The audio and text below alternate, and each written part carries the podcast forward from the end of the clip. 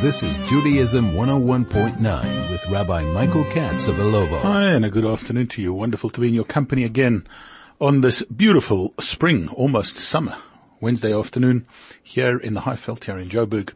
And of course, already edging up to the midway point of the month of Elul, getting ever closer to Rosh Hashanah, ever closer to the Yamim Noraim, to the big, big days, the big festivals, the special awesome days of Rosh Hashanah and Yom Kippur, and of course then followed by the celebratory days of Sukkot, Shmini Atzeret, Simchat Torah. It is literally just around the corner. It is so close. It is so near. And um, we need to kind of, I suppose, continue to get our heads into that atmosphere, if they're not already. Um, and if the weather doesn't help, of course, we should be focusing um, on what we have to do, what we need to do, what still is yet to be done, and what this world could do with in the build-up to Rosh Hashanah and Yom Kippur this year. One of the things that we do, and we have mentioned this before, but I'd like to focus in on it today in particular, is that for the duration of this period, um, the whole month of Elul, as well as the um, main part of the month of Tishrei, in fact, right up until the end of the festival of Sukkot, there is a tradition that uh, we all follow to a lesser or greater degree and in different times perhaps, and that is the saying of Psalm chapter 27. Chapter 27 of Psalms, which is known as Le David Ori in uh, short um, but I'd like to put the spotlight on it today and perhaps try and understand why it is that we actually say the psalm, um, what it's actually all about, and uh, perhaps to pick on some of the salient points within this psalm, within this beautiful capital, within this beautiful chapter of King David's Tehillim, and understand what its messages are and what we are trying to say and what we're trying to accomplish by saying it, by saying the psalm in the number of times that we do say it. I'm sure you've thought about it, I hope you have, that the psalm actually we begin saying on Rosh Chodesh Elul. Um, most have the tradition of beginning it actually on the first day of Rosh Chodesh Elul, some on the second. It is then said twice a day. There are some who say it um, Shachrit and Mincha in the morning service and in the afternoon service. There are others who say it Shachrit and Ma'ariv in the morning service and in the evening service. And then we usually say it right up until Hoshana Rabbah or Shmini Atzeret, right at the end of the festival of Sukkot. Well, it comes out, if you think about it, that there are probably 50 days on which most of us say that psalm, and that we say it twice a day, and therefore the psalm is said other than the other saying of psalms where uh, automatically it may be included in your daily allotment or your daily apportionment of psalms according to your particular custom, but we actually end up particularly for this period of time saying the psalm 100 times. Now when we do something 100 times, even if you're talking about in terms of um, sport or you're talking about in terms of um, anything actually in life, a hundred times is regarded as a kind of a benchmark. It means that um, it's really part of you. It means that it's really ingrained. When somebody uh, bats for a long time and scores a century, wow, that gets all sorts of accolades. But there's something important about the number 100 in that it seems to close a lot of circles. It seems to complete something. There is something about the completion of this period of time that this psalm depicts in a very, very beautiful way and um, that it actually encapsulates what this period of time is really all about, and that we say it in a repeated fashion. You know, if you've said and you've done something a hundred times, it's even used by the Talmud to tell us that it be, this is, it then becomes kind of your nature. It becomes part of you. It becomes so much within your system. 100 times that you've done something means that it is ingrained within you. And so each year we go through this process of ingraining Psalm number 27, Le David Ori, of ingraining it into our personal, collective, and national psyche in uh, the build-up to Rosh Hashanah and Yom Kippur, and then over the period of Rosh Hashanah and Yom Kippur, and then going on into Sukkot. It is this incredible bridge between the month of Elul and the month of Tishrei, this last month of uh, the classical year and then into Tishrei, the first month of the year, albeit that it is the sixth and seventh month in the way that the Torah counts the months. But nonetheless, it is a very, very important part of um, what we accomplish, what we do, and what we're setting out to do during this period of time. Perhaps it's um, important, even though it will be in English, and therefore perhaps losing some of the nuances of the Hebrew language and some of the beauty of the language with which King David actually wrote the psalm, to go through and to think about just in our own minds as um, a startup of uh, today's uh, small lesson that I hopefully have for you. Um, to read through the psalm, to go through it in English, um, see in our own mind's eye um, what kind of images we can come up with, and then perhaps to unpack them together as uh, we complete this episode today. So Psalm 27 begins as follows. It says it is a psalm of David. And he says, God is my light and my salvation. Whom shall I fear? God is the stronghold of my life. For whom shall I be frightened? When evildoers draw near to me to devour my flesh, my adversaries and my enemies against me, they stumbled and fell. If a camp encamps against me, my heart shall not fear. If a war should rise up against me, in this I trust. One thing I ask of God, that I seek, that I may, that I may dwell in the house of God all the days of my life, to see the pleasantness of God, and to visit his temple every morning. That he will hide me in his tabernacle, on the day of calamity. He will conceal me in the secrecy of his tent. He will lift me up on a rock. And now my head will be raised over my enemies around me, and I will sacrifice in his tent sacrifices with joyous song. I will sing and chant praise to God. Hearken, O God, to my voice, which I call out, and be gracious to me and answer me. On your behalf, my heart says, seek my presence. Your presence, O God, I will seek. Do not hide your presence from me. Do not turn your servant away with anger. You are my help. Do not forsake me and do not abandon me, O God of my salvation. For my father and my mother have forsaken me, but God gathers me in. Instruct me, O God, in your way and lead me in the straight path because of those who lie in wait for me. Do not deliver me to the desires of my adversaries, for false witnesses and speakers of evil have risen against me. Had I not believed in seeing God's goodness in the land of the living? Hope for God, be strong, and I will give your heart courage and hope for God. And that is the Psalm, Psalm 27, that we say twice a day during this period of time from the beginning of Elul right up until the end of the festive season, right up at, until the end of Sukkot. And we'll try in the balance of our time together today to unpack some of the salient features of it and to understand actually what we're saying and why is it that we say this? Why is it that we do this during this awesome period of time leading up to the high festivals? This is Judaism 101.9 with Rabbi Michael Katz of Ilovo. And yes, uh, the inimitable Avram Fried there with a whole medley of uh, famous Chabad, Nigunim Chabad songs.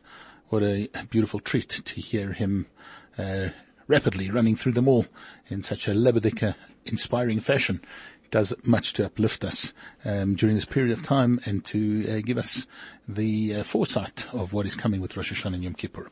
But let's get back to our topic where we're talking about Psalm number 27, chapter 27 of Psalms, the psalm that we say twice a day during this period of time, as we said, saying it a hundred times um, during this period of time, it obviously has a tremendous amount of relevance to us.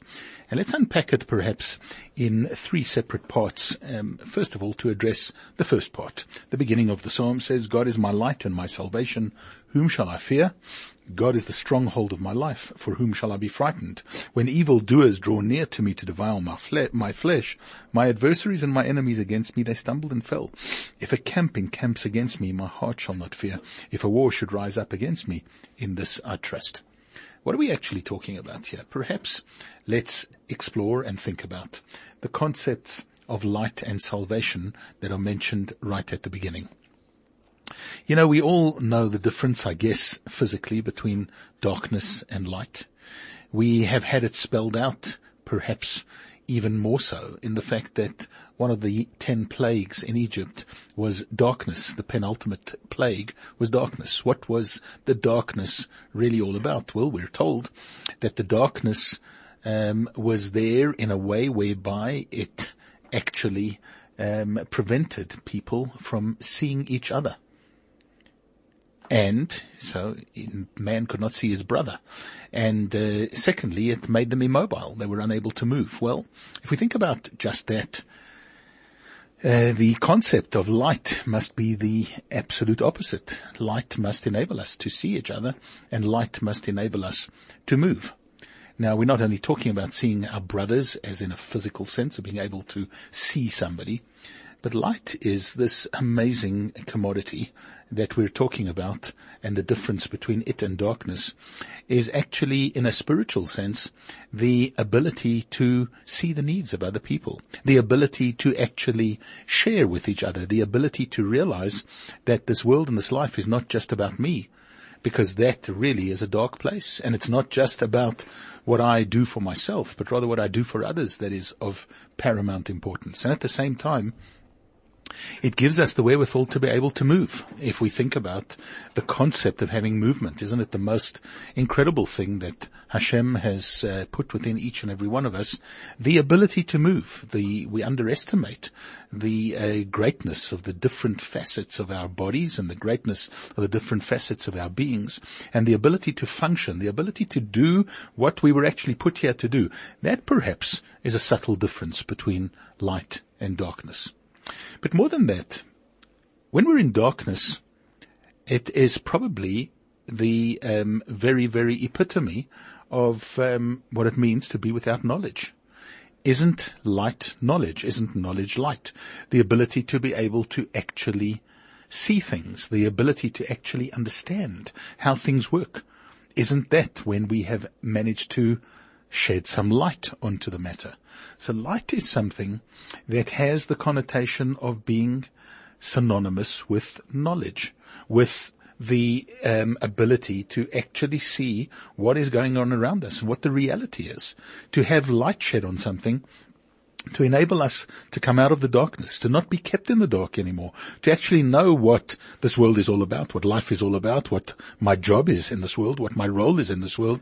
Isn't that the epitome of light as well? If we think about it, the very first thing that Hashem created when He created the world, we say it so many times, but we don't necessarily always think about it. And that is, God said, first up, Yehi Or, let there be light. The first thing that God created was light. Now what was that light? Actually, it uh, took a couple of days before he created the luminaries in the sky, the sun and the moon and so on, which gave us physical light. So what was that light? Well, the jury is out on it because there's all sorts of debates about what that light actually was. What was the light that God created? And in fact, we're told that God put that light away for the future. What did he put it away for? What was it? Perhaps it was a special vision that we are going to have that we'll be able to see the truth when Mashiach comes, when we'll be able to see souls, where we'll be able to see the spirituality of things. Perhaps it was set aside for the time when Hashem gave us the miracle of light in uh, the Hanukkah story. Um, where we saw the miraculousness within nature, because nature itself can be concealing. Nature itself can be somewhat dark and dreary, although we marvel at the beauty of a uh, beautiful blue sky and so on. But perhaps it is the idea of the ability that we hope for, that we'll be able to see the truth, that we'll be able to see beyond, that there will be light shed on what God actually wants from us. Now when we speak about it and we phrase it in these phrases of King David right at the beginning of the psalm, we're certainly talking about evildoers. We're talking about enemies. And yes, of course, the Jewish people have had no shortage of them, and we have no shortage of them today, with all the people who like to gang up and uh, come under the guise of all sorts of um, uh, interesting and weird and wonderful uh, guises that they use in order to uh, spew hatred against the Jewish people or against Israel and so on. When we think about all of that, well, perhaps you could fit it into these words that that's what we're actually talking about. And yes, of course, King David himself had all sorts of adversaries. But surely we're talking here not about adversaries of the enemy kind in a practical sense, but rather adversaries of self adversaries within ourselves. We're all wired that way, that we have um, the good and the bad voices within ourselves. We have a Yetzer Tov and a Yetzer Hara. We have an evil inclination and we have a godly soul. And the godly soul is pulling us in one direction and telling us that, hey, Rosh Hashanah is coming, Yom Tov is coming, this is where we need to be. This is where your soul needs to be. We need to celebrate the kingdom of God. We need to celebrate the creation of the world, the creation of man, and so on. We've got to do all of this stuff. And then there's the animal soul that says, no, there's much more important stuff to do. You've got to be making money. You've got to get to the office on time. You've got to be um, involved in business. It's a physical world. It's a physical life. Leave the religious stuff to the religious guys and so on. May God shed light on this truth and enable us to see our true adversaries for what they are and be able to thwart them, be able to overcome those adversaries, be able to have a situation where we have nothing to fear literally, practically, and figuratively, we have absolutely nothing to fear because we have managed to overcome those adversaries. We've managed to overcome the adversaries within ourselves. You know, it's often a lot easier to fight the adversaries out there of others or the adversary, the adversary that comes at you in a physical way. It is not always that easy to fight the adversary that comes from within. The adversary of the voice within you that is prompting you to do something that you yourself intrinsically have a feeling is probably incorrect. You know that it's wrong. You know that it's not there, but you're driven by all sorts of forces of the Yetzer Hara, of this evil inclination that is pushing you in all the wrong directions.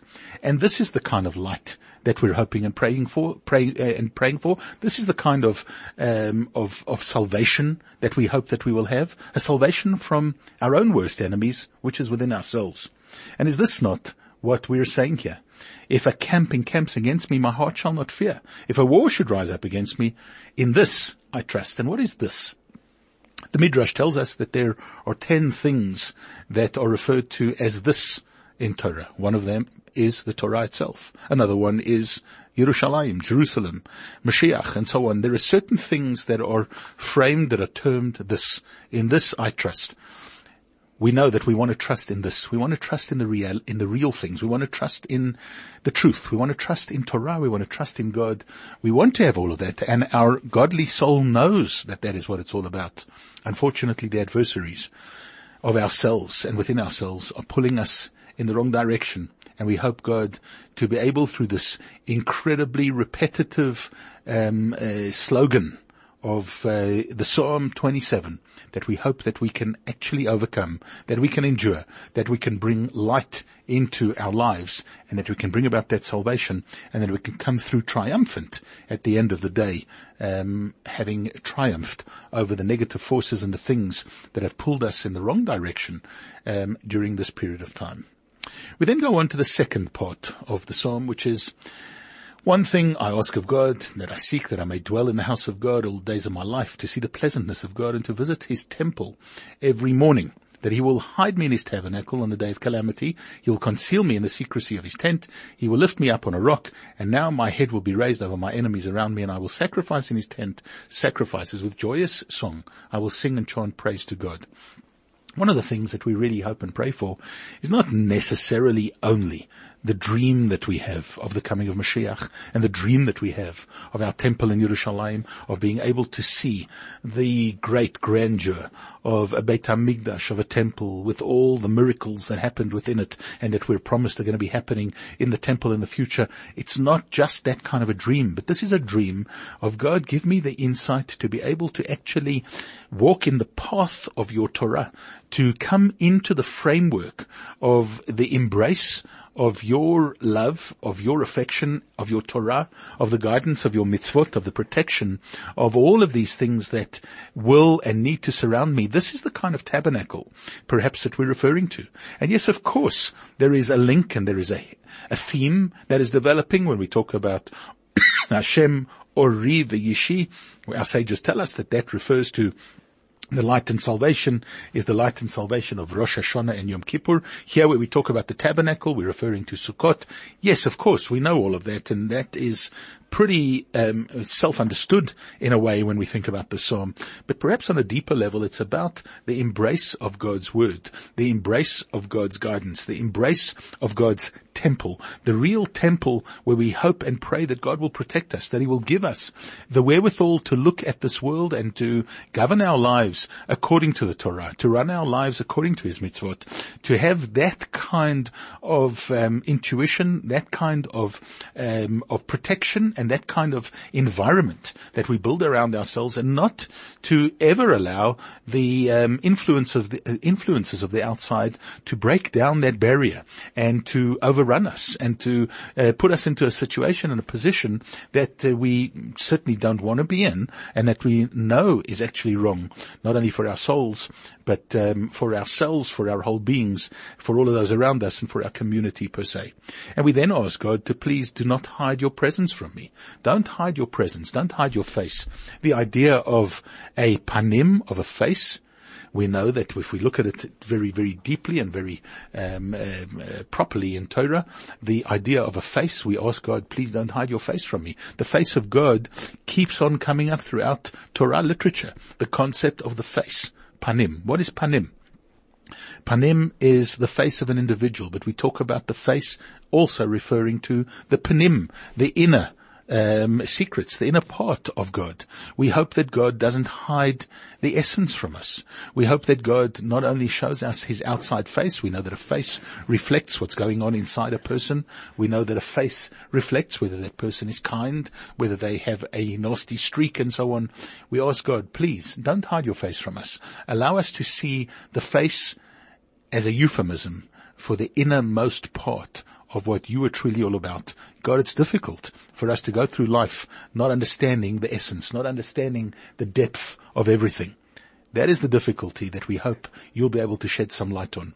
And that's what we hope and pray for during this period of time leading up to Rosh Hashanah Yom Kippur, during Rosh Hashanah Yom Kippur, and right through to the end of the festive season come the end of Tishrei.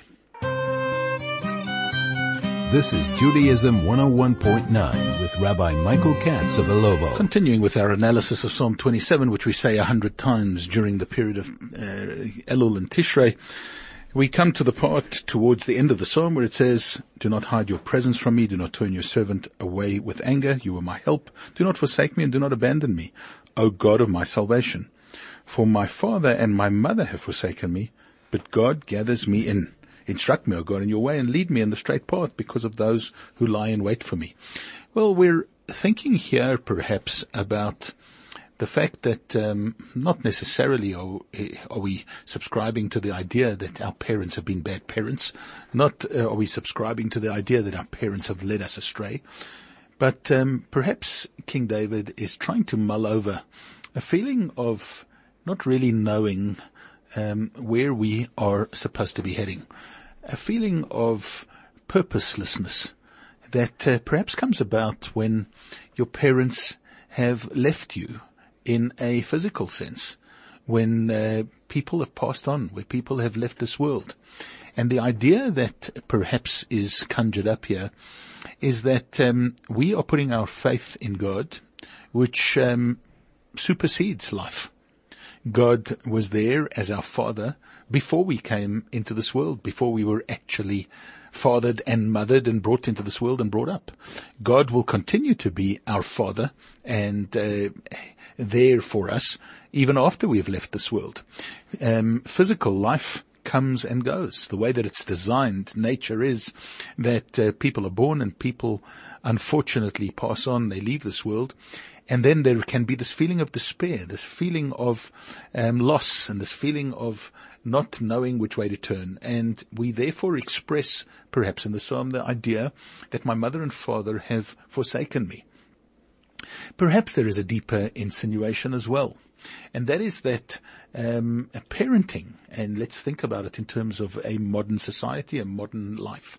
Parenting has become a very, very different um, kind of a uh, an exercise to what it used to be parents don't seem to see the need anymore to actually give their children direction. That has to come, they believe, from all sorts of outside influences, and all they there is, uh, they therefore is the machinery to provide with the um, sustenance and the uh, monetary uh, payments and and so on, and to try and give your child the best opportunities. I guess I think most parents would see that as being their role as parenting, but uh, where we have forsaken perhaps our children is in the realm of not really giving them the right kind of examples to follow.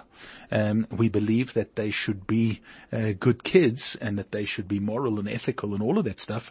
But um, do we spend enough time actually training them, teaching them, and most primarily setting them the example that they need in order to be able to follow? So in a way, there is this idea of forsaking. Uh, our children are forsaken. And the child is calling out and saying, Mom and Dad, why have you forsaken me?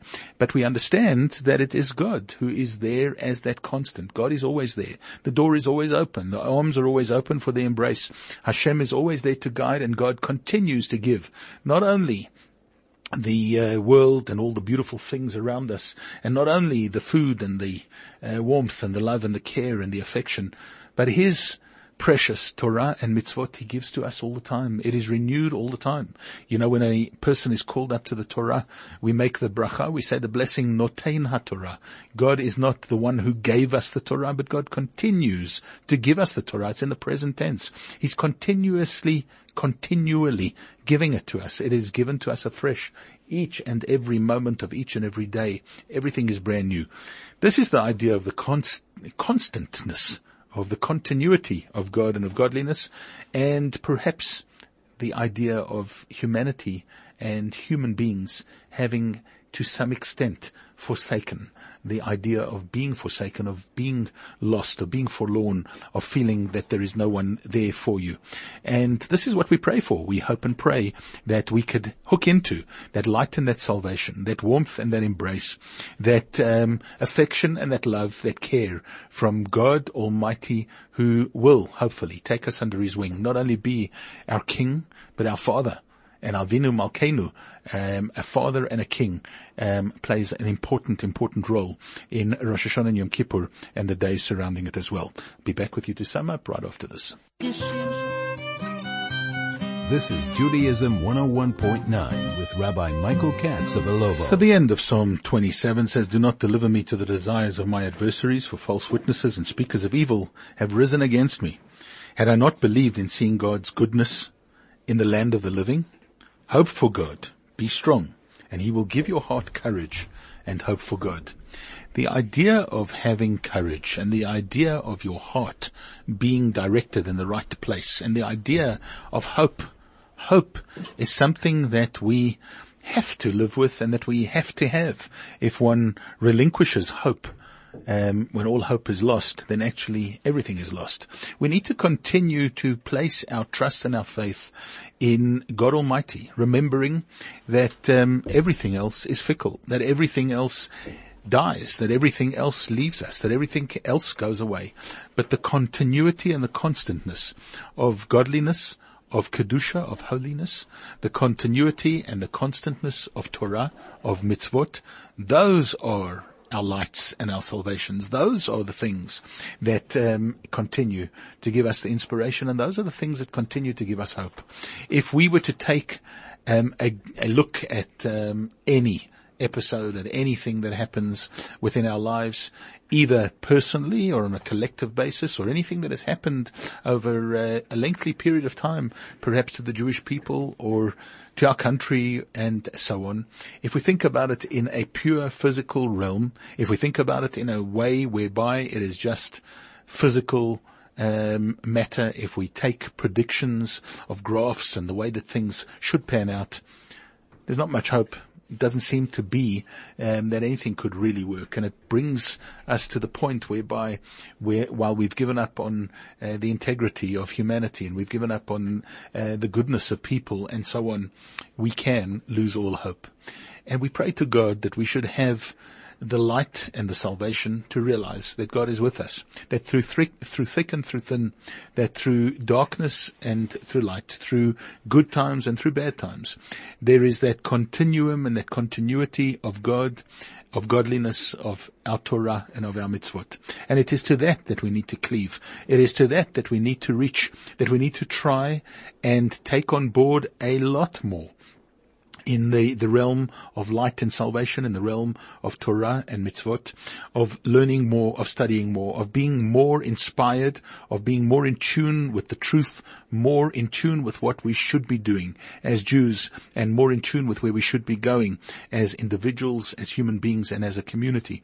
And once we've done that, we surely can hope for God, be strong, and know that He will give our hearts courage and hope for God. Kaveh El Hashem. This is the um, bottom line of this very, very beautiful psalm, Psalm number 27. Let's remember that the psalm contains within it 13, no less than 13 mentions of the name of God. God's name is mentioned 13 times.